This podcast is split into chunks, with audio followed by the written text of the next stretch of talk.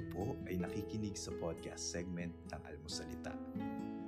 Ang inyo pong mapapakinggan ay isang pag-uusap sa pagitan ni Father Luciano Filoni at ng obispo ng Dioceses ng Novaliches na si Bishop Roberto Gaa. Ito po ay mula sa Spiritual Discernment na isa sa mga segment ng Almuco Labs kung saan nakapapanayam ni Father Luciano Filoni ang iba't ibang eksperto sa pananampalataya at doktrina ng simbahan. Sa spiritual discernment, pinag-uusapan ang proseso at kahalagahan ng paggabay ng Panginoon sa bawat desisyon na ginagawa natin sa buhay. Nawa po ay makatulong at may matutunan po tayo sa episode na ito.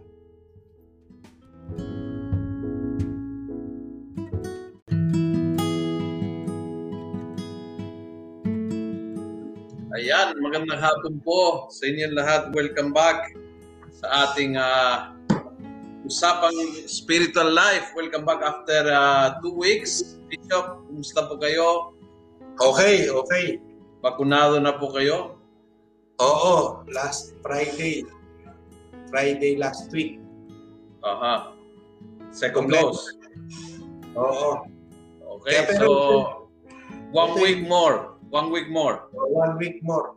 One week more. After Ingat that, pwede, Ingat. pwede na. After na, pwede na. Ano ibig sabihin mo ng pwede na? Yung ganyang ngiti mo, ibig sabihin, ano? pwede na. Ay, naku. May Marami, narinig, may narinig ako ng mga kwento-kwento sa iyo ah. marami akong balag after that.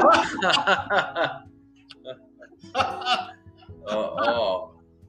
Hindi. Ah, isa sa mga gus- gustong gusto ko kasi hindi po ako umiikot sa mga ah, kawan ng parokya dahil binabawal talaga ng barangay yung any kind of gathering no? Kasi sa sa high ah, concentration of cases dito sa barangay Batasan and Commonwealth. But pag na fully immune ibig sabihin na kahit makasakit ka hindi ka mamamatay dahil may comorbidity ako that's the time na ano eh very excited na bumalik sa mga ah, BEC and of course siyempre ah, andyan din lahat ng protocols andun pa rin.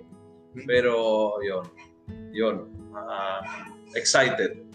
Okay. So, ah, Bishop, today papalitan natin yung santo for a while. Iiwan natin yung kasama natin sa paglalakbay na napakahabang panahon si San Ignacio ng Loyola. Siya po ang ah, ama ng spiritual exercises at ah, So we discuss the discernment ayon kay San Ignacio. Then napag-usapan po natin yung ah, ano bang tawag doon? Yun sa food? Ah, yung discipline with regard to food. Ah, well, discipline with regard to food. That that was Saint Ignatius also. And then we talk about uh, uh, community community discernment. Yan, Mhm. communitary discernment. And then we talk about yung ah, yung ano bang tawag doon sa pagbabago? Yung Conversion.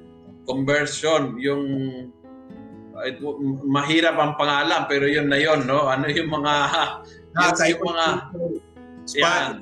spiritual, dynamics of uh, conversion. Oo, yan. So all of that was, we were under the guidance of Saint Ignatius of Loyola. And uh, now we are moving to another giant of the of uh, Catholic spirituality, Saint John of the Cross. Uh, can you give us a little background, Bishop? Sino siya? Taga saan siya? Anong panahon niya? And uh, an- ano, ano bang ano bang main uh, parang anong contribution niya into Christian spirituality? Ah, yung sinasabi mo kaninang ah, nagbabago, parang hindi din masyadong malaki yung pagbabago kasi si Saint, Saint John of the Cross ay taga Spanya din. Okay. Halos kalugar siya ni ano, nasa may bandon north, middle northern Spain si ano, si John of the Cross. In Aha. fact, nilibing, sa, sa nilibing siya sa Toledo, di ba? Sa Toledo, Spain, Madrid, Mhm. malapit. At Mhm. ang nangyari doon ay halos parehong panahon din sila nagsama. Ah, Mm. Mid-16th century sila nagsama. Mhm. Ah, kaya yung kung titingnan natin, parang ang influence sa kanila ay mal, parang nagkakaroon din sila influence sa isa't isa. At common din yung mga naka-influence sa kanila. Mhm. Si St. John of the Cross, ah yung panahon, ito yung panahon ng reform ng Carmelites. Mhm. Ah, inumpisahan ni Teresa of Avila, Mhm. silang dalawa yung nagpartner, Teresa of Avila at saka si John of the Cross, ang nagpartner patungo sa reform ng Carmelites.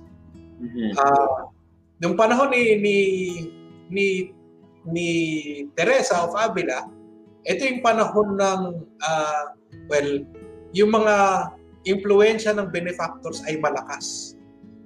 Sa so ang nangyayari, yung mga babaeng anak ng mga benefactors, pinatitira nila pinatitira nila sa mga monasteryo. Mhm. At ang nangyayari, parang yung influensya, influensya ng mga benefactors, sobrang laki, sobrang lakas, parang nagbabago yung lifestyle sa loob ng monasteryo. So may party-party na sila sa monasteryo, may gathering Mm. gathering sa monasteryo, monasteryo, hindi nasusunod yung discipline ng mga Carmelite. Para naging hotel ng mga Oo. rich kids. Oo, interna. Sila yung ano, parang dormitoryo ng mga may Dormitory ng mga rich kids. Oo. Ah, I see. So anong nangyari? Parang yan yung pagpasok ni Teresa of Avila na parang sabi niya, hindi na natin na, na isa sa buhay yung spirituality na nagsimula pa kay Elijah. Kung si Elijah ay sa cave na tutulog at yung very austere, very simple yung kanilang pamumuhay, ngayon wala nang ganun. Hindi na hindi na nasusunod yung yung yung ah, life and spirit ng ng Carmel Mhm. na parang naisang tabi na dahil doon sa impluwensya ng mga ng mga benefactors sila. Mhm. Yan yung panahon na yun. Yan din yung panahon ng ah, alumbrados. Yung alumbrados, sila yung mga, ay, hindi ko sigurado, yung alumbrados, sila yung nagtatago o sila yung pinag-ahabol. Parang, ito yung time ng crusades. Ito yung Mhm. time ng parang itinutuwid yung mga excesses na nangyari before that. So, ito yung parang ang struggle nga ng Carmelites ay gusto nilang ituwid yung ano, yung yung ah, yung yung yung congregation nila pero hindi din sila pwedeng ah, mag, mag, magtungo sa excesses nila, yung kal- kalabisan nila. So talagang maliit, makiitid yung ginag- ginagalawan ng reform ng Carmelites noong time na yan. Mhm. Mhm. So talagang ano siya, ma, ma, masalimuot, masalimuot ang pinagdadaanan nila. Mhm. Kahit within the congregation ni John of the Cross, masalimuot din.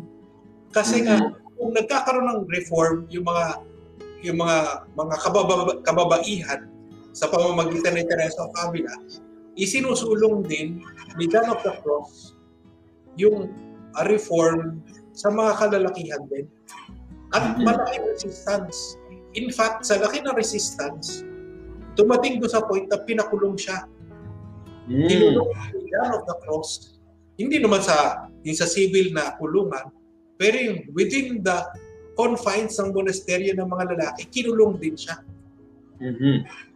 At para napakaganda kasi itong mga sinulat niya na ito, itong mga literature na ginawa ni John of the Cross, karamihan dito ginawa niya sa loob ng kulungan.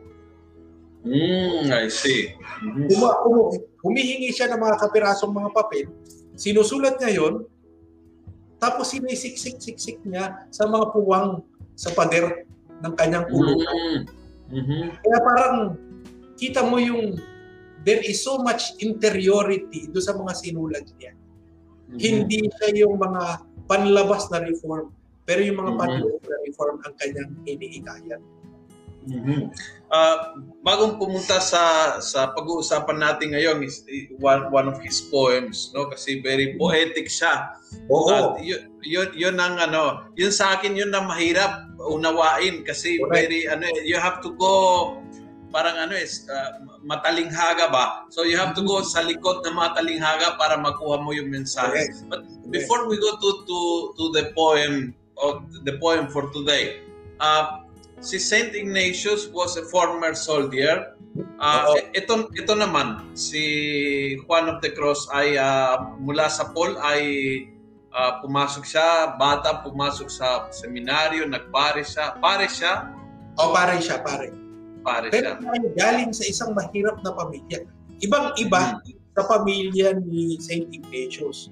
Kasi uh-huh. Saint Ignatius, ito yung mga Nobel, Nobel man, mga ano siya eh, courtier. Mga Aha. galing sa mga mga tituladong, mga tituladong pamilya. Pero si Oo. John Ross ay galing sa isang mahirap na pamilya. At ang nangyari pa nga doon, parang sa hirap sa pagpapalaki sa kanila ng nanay nila, may ilan siyang kapatid na namatay sa gutom o sa malnourished, being malnourished. At ang nangyari, parang sila'y pinalad, nakapag-aral siya sa isang in- institusyon ng mga Heswita. Mhm. Although, ah, talagang, ah, siguro, may talent siya talaga. Ah, may, may, mayroon, meron siyang mata at puso Mhm. para sa mga ganyang bagay. Mhm. Ah, kasi yung, yung ano nga siya, parang he was he was trained by the Jesuit, pero sa Carmelite siya pumasok at ang ano doon parang he was to shine in the midst of yung parang trials Mhm. and struggles. Mhm. So, ang inaano pa doon siguro, ang hirap pag-usapan ang spirituality, yung, yung using technical technical language. Yes. So sa kanya, he entered into uh, parang unraveling, yung tutuklasin yung yung spirituality sa pamamagitan ng mystical language. Yung literal, Mhm. literal language or literature, yung sa paggamit ng literature. Kasi Mhm. napakahirap nga talagang i- i-describe o yung uh, ipaliwanag yung yung nararanasan ng isang spiritual na person sa pamamagitan lamang ng lingwahe. Parang le- very limiting ang language. Yes. Yes.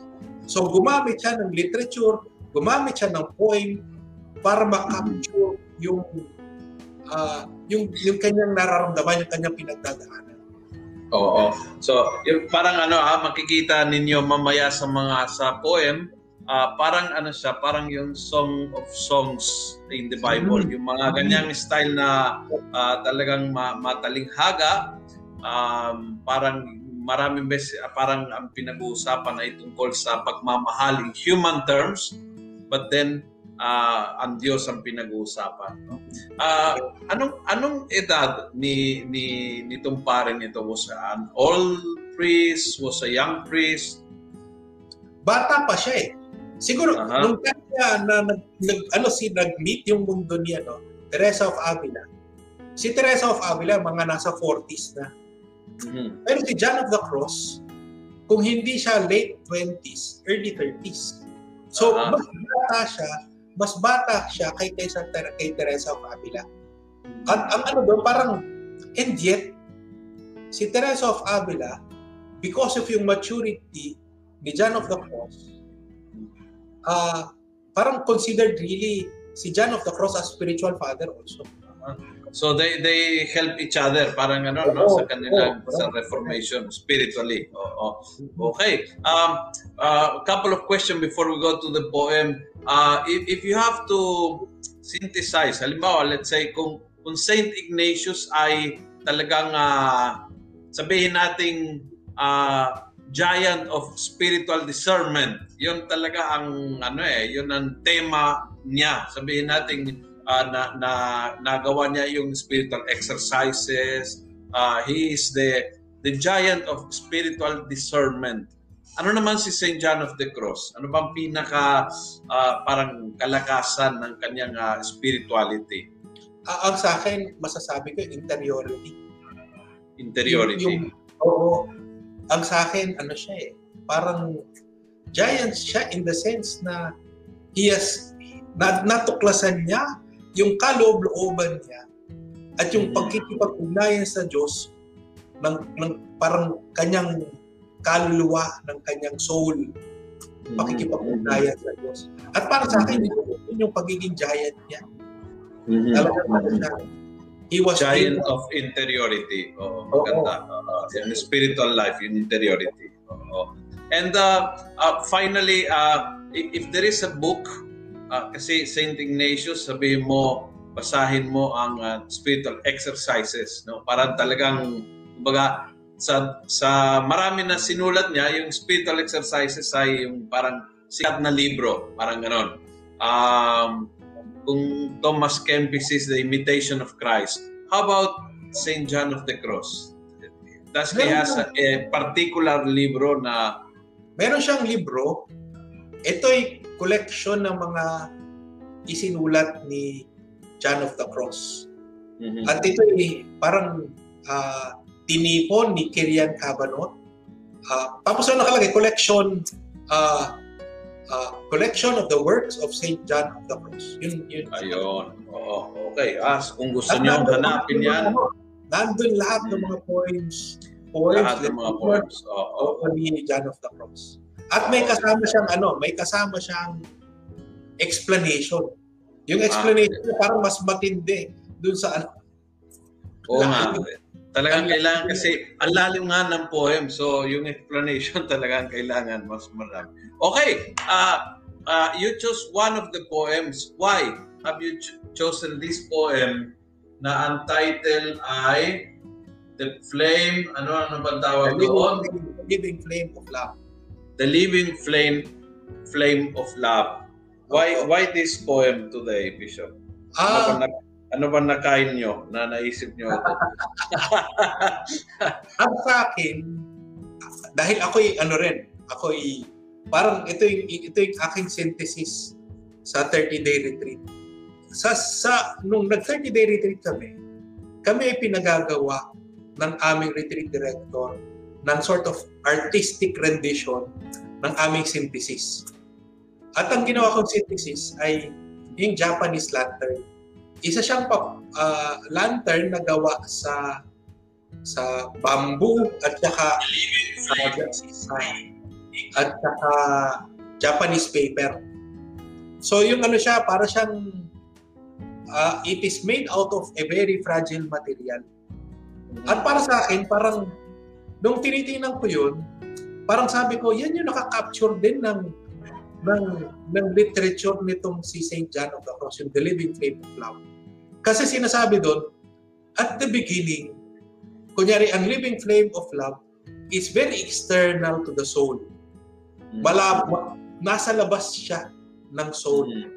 At para siyang apoy na pilit na idin, pinagdidingas yung ako. Teka, a- ano natin, tingnan natin, ayan. Ah, ay, parang hindi lumalabas ang buo. But but we can start with Oo. that. Ano na Oo. muna? Oo, basahin nyo. Hindi naman comment ni Father Luciano Feloni. Ah, baka akala nyo ako. hindi, hindi ko kaya yung mga ganyan ka, ano, mabulaklak at matalinghaga. Hindi ko, ano, it's not my cup of tea. Oo. oh, tu- sumulat ng ganito. Tingnan nyo ha kung ganong kalalim.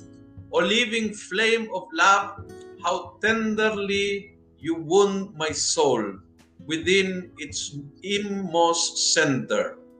No longer so elusive. Finish then, if you will, and rend the veil of this most sweet encounter.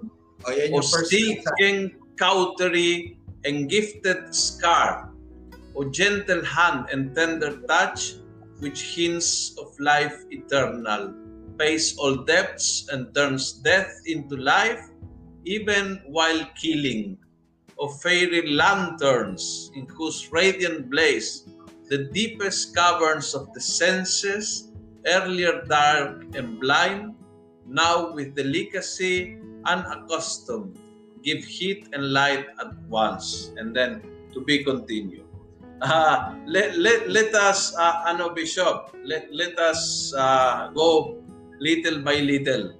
Uh, anong living flame? An- Anong tinutukoy dito? An- ano ba itong living flame? Sino siya?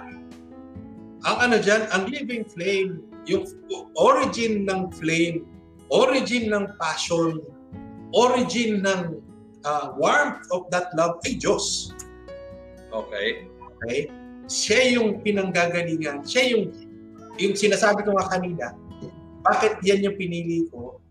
Kasi yan yung parang, uh, yan yung apoy ng Diyos na unang nagsindi sa lantern ko, pero bandang huli makikita natin doon, kahit yung lantern ko ay makukonsume, masusunog yung lantern. Parang it is meant to be na masunog din ako, na magbago din ako ng anyo. Teka muna, uh, Bishop. Uh, sige. Eh, eh, anong title nito? Living Flame? Living Flame of Love. Living Flame of Love. Kasi uh, mga mga kapatid na nanonood, baka pwede niyong i-google. And so oh, you, you can follow, no? Let, let me see kung lumalabas sa Google. Uh, oh, check ko, ha? Living Marami, marami.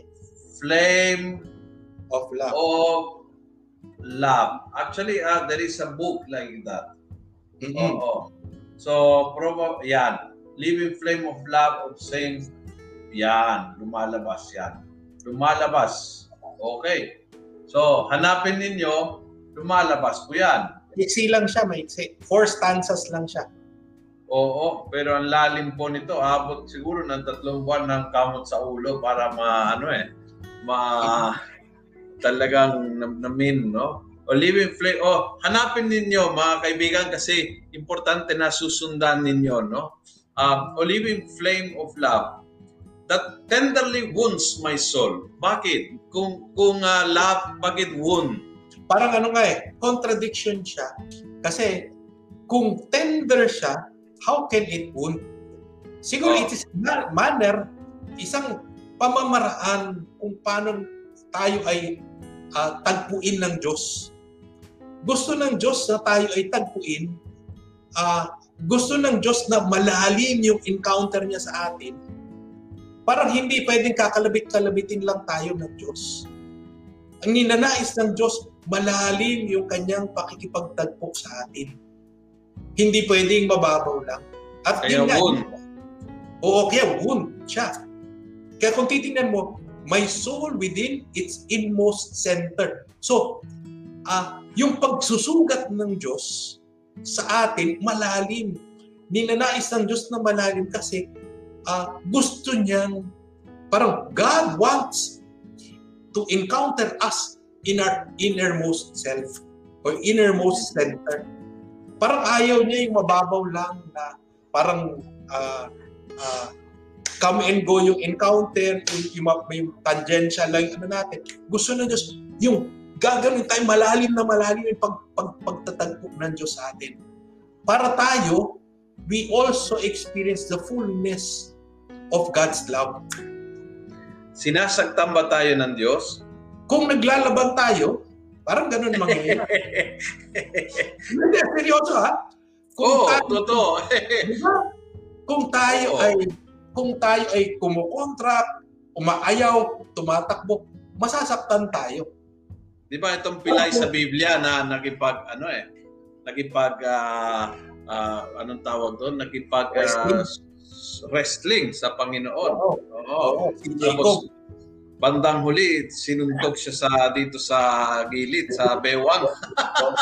Sinuntog ng Panginoon sa bewang. Ayan, pilay tuloy. So, sin sinagtag. Maganda ho ito. Kaya ho, tinanong, no, Bishop, kasi minsan feeling nating na uh, parang bine-baby tayo ng Panginoon, no? Nire-rescue ng mga bagay.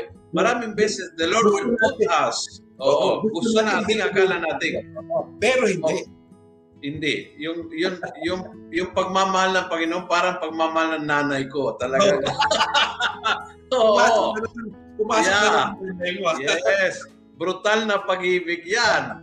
Oo, may kasamang chinelas. At uh, uh, I, I think importante na maintindihan natin kasi if we don't understand that sometimes the Lord will wound us because that will bring that will open up that's the only way to open up sometimes through a wound and uh, and the Lord will wound us, but for for a purpose, for the purpose of uh, of making us better, of making us happier. Pero yung sa kanya, yung salitang uh, uh, wound us is not a bad word. He will do it kung kailangan.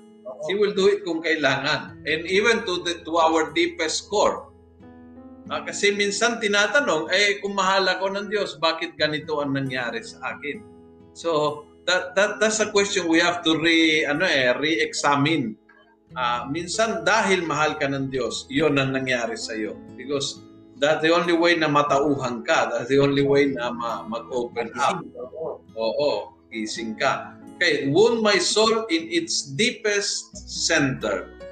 Mm-hmm. Since since now you are not oppressive. Mm. Now consummate. Ano po ito? Ano ang ibig sabihin nito? Kasi ang inaano dyan ay, ito yung panahon, yung unang encounter natin sa Diyos, ito yung panahon na marami tayong mga makasariling pag-iisip, makas, makasariling mga uh, kagustuhan. Ito yung panahon na pinipurge din tayo ng Diyos. Parang nililinis tayo ng Diyos. Kaya ito yung panahon na masakit, uh, hahalukayin talaga kailalim-aliliman yung ating mga loobin. Tayo, kung tayo ay malikot, kung tayo ay naglalaban, talagang mahihirapan tayo. Tayo. tayo mahihirapan doon kasi uh, ang sa akin ang analogy ko dito yan eh. Parang sabi ng Diyos sa atin, kapit sa krus. Kung hindi ka talaga mahigpit yung kapit mo sa krus, pwede, pag hinila-hila kang ganun, ma, ano ka eh, parang mas, masasalugsog ka nung tinik, yung roughness ng krus. Pero kung talagang kapit na kapit ka sa krus, didiin yung ano, didiin yung, yung roughness ng krus, pero hindi din malalim yung sugat doon. Mm-hmm. Mas maraming sugat mangyayari sa iyo kapag hindi ma- mahigpit ang kapit mo sa krus.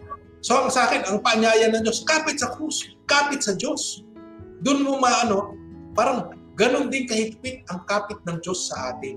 Malalim yung malalim paghalukay, malalim ang tagat, pero wala tayong dahil do sa wala tayong resistance. Madali tayong hubugin ng Diyos. Madali tayo. Hmm. Bakit bakit sabi niya no longer so elusive? Finish then if you will. Hindi elusive. Hindi na tayo nagtatatakbo hindi na tayo umiiwas, hindi tayo nagtatago. Ah, okay. So it's not God, it's, it's tayo not ang... Us, oo, it's us. Oo. Oh, oh. Kaya sinabi din finish then if you will. Tapusin mo, Lord, hmm. and rend the veil of this most sweet encounter. Parang sinasabi niya dito na, uh, tanggalin niyo na yung tabing sa aking mga mata para makita ko rin yung kung ano yung ginagawa mo sa akin. Mahirap. Masakit, di ba? Pag ikaw, ikaw ba, pag nung inineksyonan ka, nung binakunahan ka, tiningnan mo yung needle? Hindi. Bakit? hindi, ayoko, ma ayoko makita. Pero actually, hindi, hindi siya masakit. Pero ayoko makita, di ba? Kasi na, na-impress. Oo. Oo. Ito yung ano, ito yung sinasabi. Tanggalin mo yung tabing para makita ko yung gina, makita ko yung ginagawa mo sa akin. Parang sinasabi niya na ano, parang I trust you Lord nagtitiwala ako sa iyo. Kaya nga itong, itong buong poem na ito, it's a call to intimacy with God. Yung pagiging malapit na malapit sa Diyos. Marami pang iba sanang nauna, pero ito yung ano, ito yung, ewan, ito yung sa akin na ano, kumagat. Uh, silken cautery and gifted scar. Ano po yung... Uh, tatlo yan, tatlo. Oo. Silken cautery and gifted scar. Ah, uh, uh, anong ano ba? soft hand, soft hand. Oh, gentle hand, tender touch. Tatlo 'yan. Mm-hmm. It pertains to the Trinity. Yung banal na sang tatlo. Yung mm-hmm. silken cautery o cautery and gifted scar, yan yung it pertains to the Holy Spirit. Ito yung nakapag pag sinabi mo cautery, Di ba? Sinusunog yan eh. Sinusunog para hindi magdugo. Para, para oh. Para tumigil yung pagdudugo. Sinusunog yung oo. yung peklat, yung oo. oh, yung wound. So, kaya dito, yung yung yung cautery, ito yung tanda ng banal na espiritu, yung paggalaw niya para mapaghilom yung ating mga sugatang puso. Mm. Okay? Ito Pero masakit. masakit. Pero kasi kung Kasi hindi no, no, nung panahon, ano, just to put it in context, no, nung panahon nila, yung cautery is ah, yung yung ah, yung bakal na lalagyan nila o initing hang- hanggang sa talagang ah, red. Oo. Oo. Pag red yan, i-apply mo sa scar. So, yung, yung talaga, yun, gustong-gusto ng nanay ko yung ganyan eh. Pag ginanyan ka, aray, aray, aray, aray, aray. So, but, but that's the only way to close a deep Oo, wound. Because also disinfects. Correct. Oo. Pero napakasakit. Oo. Napakasakit kasi. Oo, Ah, sa actually, ngayon, hindi natin naintindihan panahon natin na lahat may anesthesia. Hindi rin. bawat gumalaw. Oo. Pero pero yun noon, brutal ang healing pero healing. Ako, ako, sa akin, meron akong lipoma sa likod. Ah, ano siya eh, sebaceous na mass dito sa likod ko. Wala naman siya, harmless naman siya. Pero, ah, ano siya, ah, parang banda dito siya sa leeg, so sumisikip na yung, yung sa collar. So, ginawa, Hmm. tinanggal. Ang ano doon, surgically, i- ikakat mo siya para matanggal mo siyang ganun buo. Oo. Ang nangyayari, Tapos susunugin. hindi na. Habang tinatanggal mong gano'n, may natatamaan siyang ugat. So, ang nangyayari, nagbe-bleed siya. Oo. Para tumigil yung pag-bleed, sinusunog na nila. Oo. So, ang ano doon, parang yung pakonti-konting gano'n, nasusunog niyang gano'n, ah, parang, oo, totoo, masakit. Para siyang kagat ng langgam, pero it stops the bleeding. Yun yung ano doon. Hindi naman kasi Oo. laki ng ano, hindi kasi laki nung ini-imagine. Kagat, oh, pero ganyan dati. Yun dati talaga, eh, parang yung, yung minamarka sa mga baka at sa mga kabayo. Oh, Yun naman. yun talaga ang cautery noon. Ah, talaga, it was a big plate. Ano yun? Iron Yes, iron. Yes, was iron. Ayun, pero ang ano doon, wala naman kasing sugat yon. Ang cautery, may sugat. Parang kino-cauterize mo, parang sinusunog mo para magsara yung sugat. Yes, yes. Oh, hinihiling ang sugat. Oh, pero pero yung branding, wala naman sugat. So, hindi naman din. no no, y- y- Oh, sa, sige. sa, ba- sa baka at sa kabayo, pero sa tao noon, lalo-lalo yung sa gera, yun ang ginagamit. Ah, correct, Oo. correct. Kasi it, it's an open wound. So the, the only Correct, way they had to put it together and sinusunog yan. And that was the only way of binding together and also Oo, disinfecting. Tama. Kaso lang, eh, napakasakit. And I think that Oo. that's the that image of uh, St. John of the Cross is sometimes the healing, it's so painful. Oo. But but is healing. Na walang anesthesia. And that that sometimes the only way to to overcome a deep pain is you have to go through the deep pain. You can ano eh ah, for example, marami akong mga kasong nakita at nakita ko rin sa akin sarili kapag may namatay sa pamilya and if you don't go through the process, if you try to uh, to avoid the pain and then uh, tinatagpang mo ng trabaho o na uh, parang ano eh, na- naghanap ka ng uh, libangan para hindi mo pag-iisipan, lalong parang nag infection yan eh. Hmm. Lalong Correct. lumalala. So sometimes you you really have to to mourn or you have to cry or you have to the, the pain of the process is important. Pag tinagpam mo yung pain, pag tinanggal mo yung pain, pati yung healing nawawala. Oo. Parang ang mahirap kasi doon, sugat na nga siya. As it is, even without that, ano, parang without doing anything, masakit na siya. Di ba? Oo, oo. Masakit na siya. Eh, iba, ginagawa, pwede mong tahiin. Kaso nga Oo. lang, ah, masakit din yung tusukin mo ulit yung sugat. Natural. Ganun din yung Oo. cauterize. Pag sinunog mo, masakit din. Oo. Pero, ang ano doon ay, kailangan mong gawin yun. Parang necessary evil siya. Necessary na masakit para maayos mo yung sugat. O, di, but dito, ang tawag, o cauterio suave. That is a soft. soft. soft daw, soft. O, di ba? Sabi, in Spanish, no, ewan ko sa English kung paano translate. But uh, in Spanish, it's soft. Silken. Oh, suave. Silken. Oh, silken. Oo. Cautery. Gifted scar.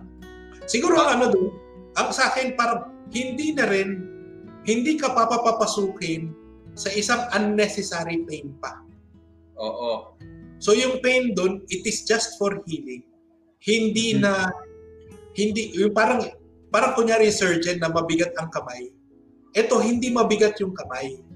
Mhm. Parang sinasabi niya dito, gagawin lang natin kung ano yung kailangan, kung ano yung necessary.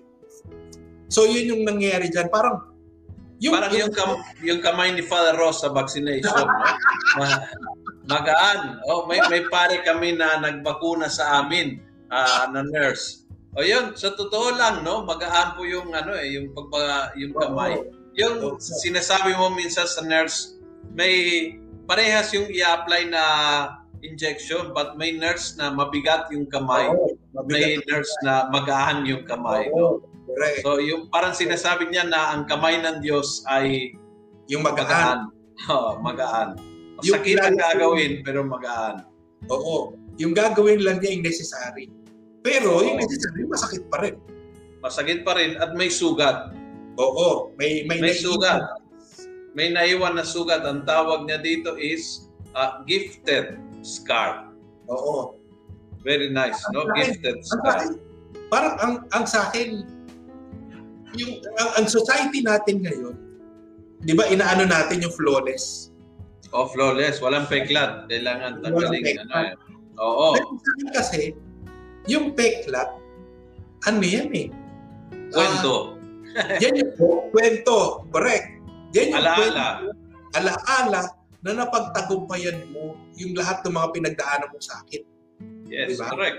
Yes. Limbawa Yan. ako may dito may naoperahan ako ng tumor when I was in high school. Oh, and may peklat ako. So, pag nakita ng tao, Father, ano nangyari yan? And that calls to the story. Doon Oo. kinukwento mo ng ah, naka-tumor ako, ganyan, naoperahan ako, it was benign, nagumaling, ganyan. Na. So, ma mahabang kwento dahil sa peklat. Yung peklat naging parang sign ng ah, ng healing Oo. alaala ng naranasan mo. Tama. Hindi ka namatay doon. Parang hindi ka namatay doon. tama. Oo. Oo. Parang may pinagdaan, oh, may pinagdaanan ka at nagtagumpay. Yan yung peklat. Oh, yun, yun. Oo. Kaya a- ano bang tawag niya is uh, Gifted scar. Gifted scar. Yun. Ganda, no? regalada, regalada liaga. Regalada niyaga. Oo. It's, it's a gift gifted. Yeah, it's a it's a gift from God. Uh, I think malaking tulong ito if you learn to look at your scars bilang gift. Oo. Hindi yung laging malas, malas, malas ang tingin, laging parang nagtampisaw sa kalungkutan na nangyari sa aking ganito, iniwan ako ng ganito, yung asawa ko'y ganyan. Kung, kumbaga, stop crying. Uh, see it as a gift. That scar is a gift. The Lord save you from that. Na, na nalampasan mo na yan. Natagumpayan mo na yan. No? It's a, parang ano, it's, it's, it's your love story with God. Correct. Napakaganda, no? Okay, ano ang next? Ang lalim, ano? Umpisa pala ito. Ah, yung gentle hand. O gentle hand. Yun, ang maganda ka man. Tender touch. Oo. Yan yun naman ano, it refers to God the Father, yung Mm-mm. gentle hand. Mm-mm. Parang, ah, tapos tutuloy na natin yung tender touch, siya naman Mhm. si God the Son, si Jesus Christ. So yung doon sa tatlong yun, yung pottery, yung pagsunog, yung ah, gentle hand, at saka yung tender touch, lahat yan may kanya-kanyang ano, kanya-kanyang ah, persona sa tatlong tatlo na referring to si ano si si John of the Cross. To the So, Trinity. O, to Trinity. O, may tanong. uh, may, may sharing ni Gia Hobson. Sabi niya, so para po bang pag nasaktan ka, ngunit kung dito ka mapapalapit sa Panginoon, ay dapat tiisin. Kung dito ka mapapabuti para may paramdam ang tunay na pagmamahal sa Panginoon. Kagaya po ng tinanggap ng sugat na tinanggap ni Lord dahil sa pagmamahal niya sa atin. Kagaya po ng sinibat siya sa gilid na lumabas doon ng dugo at tubig at dugo para sa ating mga makasalanan na magpapatunay na nag-aalap ng pag-ibig ni Lord. Hmm. Tama. Okay. Sa, sabi naman dito ni uh, Brian Do, I love that a love story with God, yung mga pagsubok sa buhay natin ay isang love story with God. Mm-hmm. Kaya uh, tingnan niyo yung mga, mga peklat ninyo. Oo. oo. Physical na peklat at yes. saka yung psychological at emotional na peklat. Yes, correct. Oo. Sabi ni Corazon, habang tayo ay nasasaktan at nahihirapan, kailangan mas lalo tayong kumapit at mapapalapit po sa Panginoon hanggang sa malaman at matutunan nating na ang lahat ng bagay o pangyayari ay may dahilan. Oo. Very good. Ganda ng mga sharings. Mm-hmm. Yes, correct. Dito, correct. Sila mo dito. Oo, ang ganda. Oo. Yes. Sabi naman dito ng isa, si Edith, sabi niya, gifted scar, beautiful po. Yes. Oo, very nice. Okay, laging ano eh, laging either tinatago o minumura natin yung scars, yung parang ano, napakamalas naman kung nangyari sa akin, ganito, ganyan. Uh, but this is teaching us to look at the pains in a different perspective. It's Correct. as a gift. As a gift. Okay, very good. Ano pa? O oh, yan, meron pa. Si Inday. Oo, sabi ni Inday, may gift scar ako sa cesarean time. Yes, that's a very yes. good example. Oh. Yes. Oh. Ang anak ako uh, is gift ang isang anak. That's very graphic talaga. Oh, kasi yun ang mga blessed scar yung ibang scar kasi sa buhay, hindi nating nakita yung blessing agad. No? Yung pag manganganak, andyan na very obvious, no? But uh, pag na-broken hearted ka o pag namatay ang ang magulang mo, etc. These are the kind of scars that you or or you were abused when you were a child. Minsan itong mga scars na hindi mo makita ang blessing uh, sa unang tingin. No, it takes more than one look uh, to see the blessing. But itong yung mga nanay talaga, very good. Uh, bakit sabi niya, uh, gentle hand, tender touch, which hints of eternal life? Pay all debts. Anong ibig sabihin dito? Bayad lahat ng utang. Maganda ito. Maraming interesado dito. ito yung, ito yung ginawa ni Kristo. Ito yung Paschal Mystery. Di ba? Yung kanyang pagkamatay, yung kanyang pag-aalay ng sariling buhay ay it was a parang par, daan yon patungo sa buhay na walang hanggan. At doon sa pagkamatay niya na doon, inialay niya kanya sariling buhay para sa ating kaligtasan. So parang nangyari, inako niya lahat ng ating kasalanan at siya'y nagbayad doon. Doon sa ating kasalanan. So ang ano doon, yung and turns death into life even while killing. So yun, parang, ano, ano yun? Oo, para nangyari. Kahit sabihin na natin si Kristo ay namatay, pero yan din yung tanda ng ating kaligtasan. Si Kristo yung ginawa niya, yun yung, yung kanyang pagkamatay, yun yung buhay natin na tinubos niya. At ganon din sa ating, no? Even, even while killing. Kasi, ano eh, uh, I remember that was my reflection nung, nung panahon ng Holy Week na waiting ako for the for the result ng COVID, sabi ko, uh, one day I, I share with the people sa misa, sabi ko, when you are a Christian, alam mo na matagumpayan mo ito. Kung nakasakit ka at gagaling, natagumpayan mo yan. Kung hmm. nakasakit ka at mamatay ka, natagumpayan mo din yan. Yun, yun ang ano, yun ang kagandahan ng Christian life that no dead end is a dead end. Because even if you die, you, you live. So, uh, you you die but you go into eternal life. The moment you realize that, malaking bagay yon. Sa akin, for example, nakatulong yung tanggapin yung uh, yung kamatayan ng nanay ko when when when I realize uh, yeah, can, can I be sad na siya ay nasa heaven?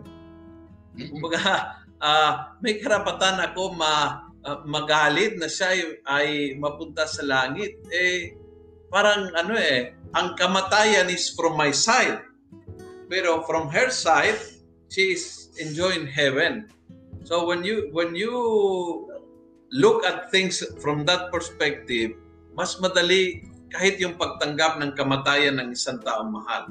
So even if you have to go through through death, even while killing, no? Sabi niya, kasi sometimes, yun nga eh, turn death into life, but even sometimes, killing. Sometimes you die. But it, even though it turns death into life. Ganda. May isa pang sharing dito ni uh, Liz. Sabi niya, ang ganda po ng mensahe ng gifted scarf dahil sa tuwing may pagsubok ka sa buhay, ito po yung sign na nalagpasan mo yung pagsubok sa buhay mo naging matatag ka dahil kasama natin ang Panginoon sa lahat ng laban nating sa buhay. Para naging alaala. Oo. Dati kasi parang ang, ang scar pangit dahil peklat. Oo. Diba? Oo. Parang hindi magandang tingnan. Pero Oo. ngayon, kung titingnan natin yung scar, tanda yan. Uh, parang it's an evidence. Ebidensya yan na na sinamahan tayo ng Diyos at nairaos natin yung pinagdadaanan natin. So ang nangyari ngayon dyan, yung peklat ay hindi na masama, kundi maganda. Kasi tanda yan ng pakikisa ng Diyos sa atin. Na itawid tayo. Ay, may ano eh, mayroon pang isang uh, comment dito from Brian Do. Pag uh, tayo ay nasa pagsubok sa buhay, diyan natin malalaman kung gaano tayong kamahal pala ng Diyos. Mas masarap ang buhay sa Panginoon mas malaki ang pagsubok sa buhay. Oo. Pero habang sinusubok tayo, parang galit na galit tayo. Hmm? Pero kapag tayo nakalampas na, parang, ay, salamat Lord. Salamat. Oo. Oo. Nakalampas tayo. Pero, kung, kung ganun nga ang frame of mind natin, sana kahit doon pa sa pagsubok, pinagpapasalamat na natin. Now, uh, in the last few minutes, pasok tayo sa kuweba dito, sabi niya, uh, o fairy lanterns in whose radiant blaze the deepest caverns of the senses, earlier dark and blind, now with delicacy and accustomed, give heat and light at once to their beloved. So, ang daming image, ang lakas so yung imagery niya. So, ano po yung uh, ano po yung lanterns? na tinutukoy niya?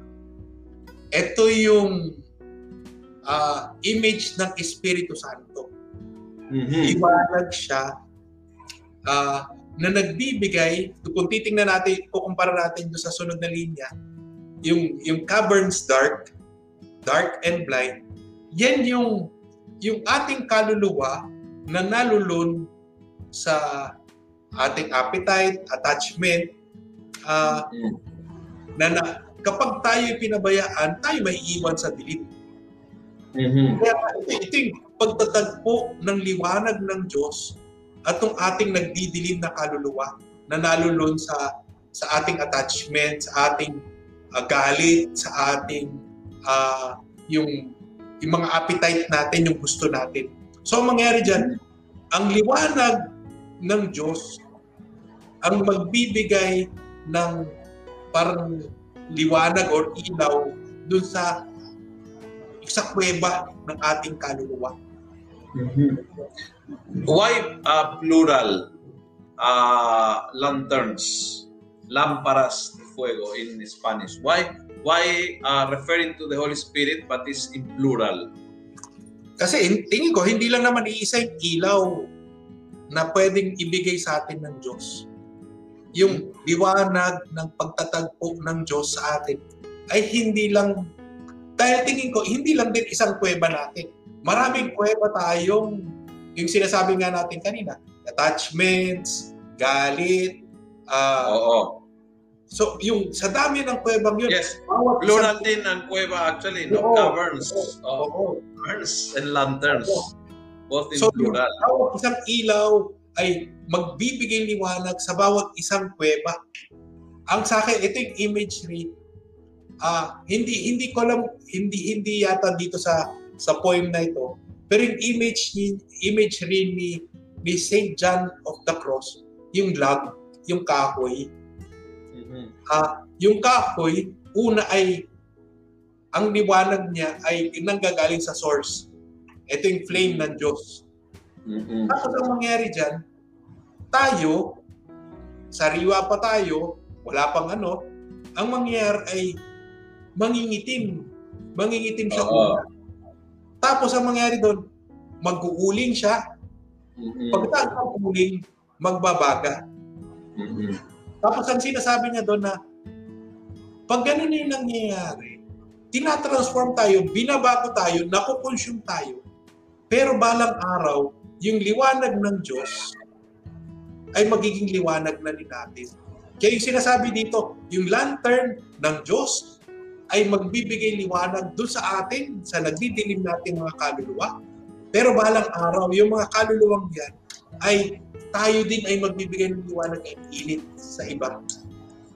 Kaya yung bandang huli, now with delicacies and accustomed, give heat and light at once to their beloved. So meron ding liwanag tayong nanggagaling sa pagbabago na nagaganap sa atin. Very interesting. Siguro po, Bishop, baka sa susunod, pwede nating ah, pag-uusapan with a little more detail. Siguro kung may, may ibang ah, poem na gusto niyong dagdagan. Pero umpisahan natin itong ah, ang ating ah, segment les, next week. Umpisahan natin by talking about yung mga caverns ng Mhm. senses. I think ah, kung yung, yung isang malaking learning ngayon is yung ah, yung Scar. ah, scars na gifted. It's a gift, no? Ah, yung gift ng scars. Importante na ma-identify natin kung kung paano yung mga senses can live us in darkness. Pa paano yung mga senses na supposed to be openness to be in contact with the world ay pwedeng maging hawla, pwedeng maging kuweba, no? Ah, very very ano eh, very strong sa akin yung image kasi yung senses, this is our connection to the outside. Through through the senses you you open up. Pero ang nangyari minsan niloloko tayo ng mga senses and then you you implode. You you turn ah, parang ano eh ah, ma- magiging kang aliping. What what should be a window becomes ah, a grill na talagang nakulong ka tuloy doon sa senses na yan. And I think we need to talk about that kasi ah, maraming tao ay nabubuhay na aliping ng mga senses in in in many different kind of sins and and and uh, attitude and vices. So magandang pag-uusapan yon muna, no? Paano ang ating mga senses ay nakakulong sa ating? Paano tayo ay naiwan sa kadiliman? What was meant to be uh, an, a window, a window that we brings uh, uh, light and air, how this can turn into a cave. And then paano pumapasok ang Diyos doon?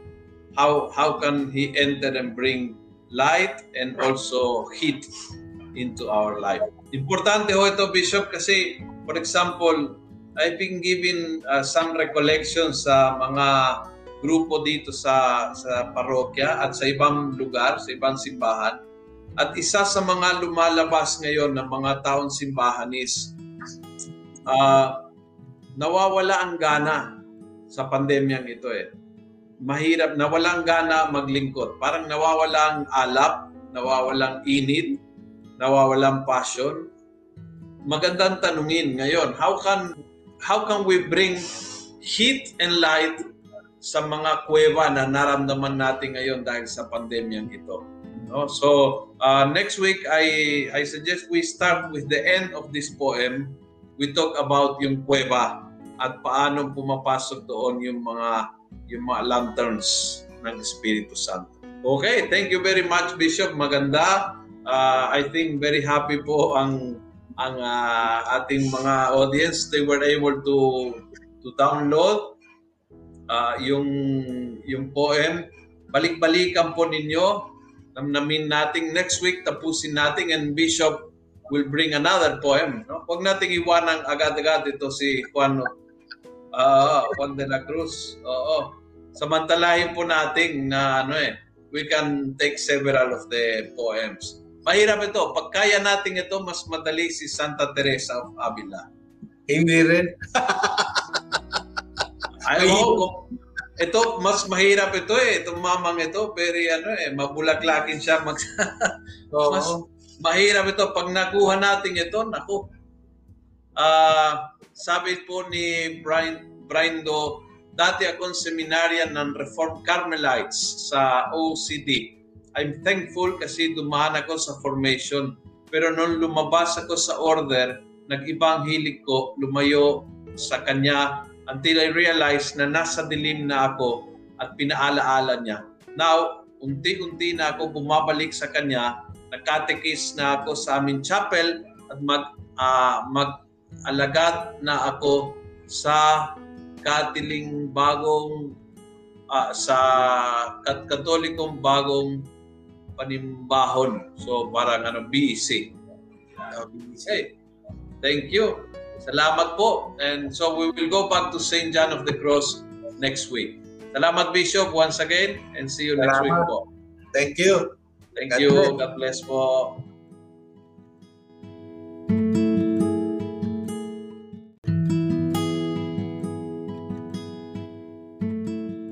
Salamat po sa pakikinig. Huwag niyo pong kalimutang i-click ang follow button sa podcast channel na ito upang matunghayan pa ang iba't ibang episode ng Almo Collabs. Maaari niyo rin pong i-like ang Facebook page ng Almosalita para makita pa ang ibang mga content katulad nito. Maraming salamat po sa pagiging mga cyber missionaries mga kaalmosalita and together, let's make the Word of God viral every day and everywhere. Bye.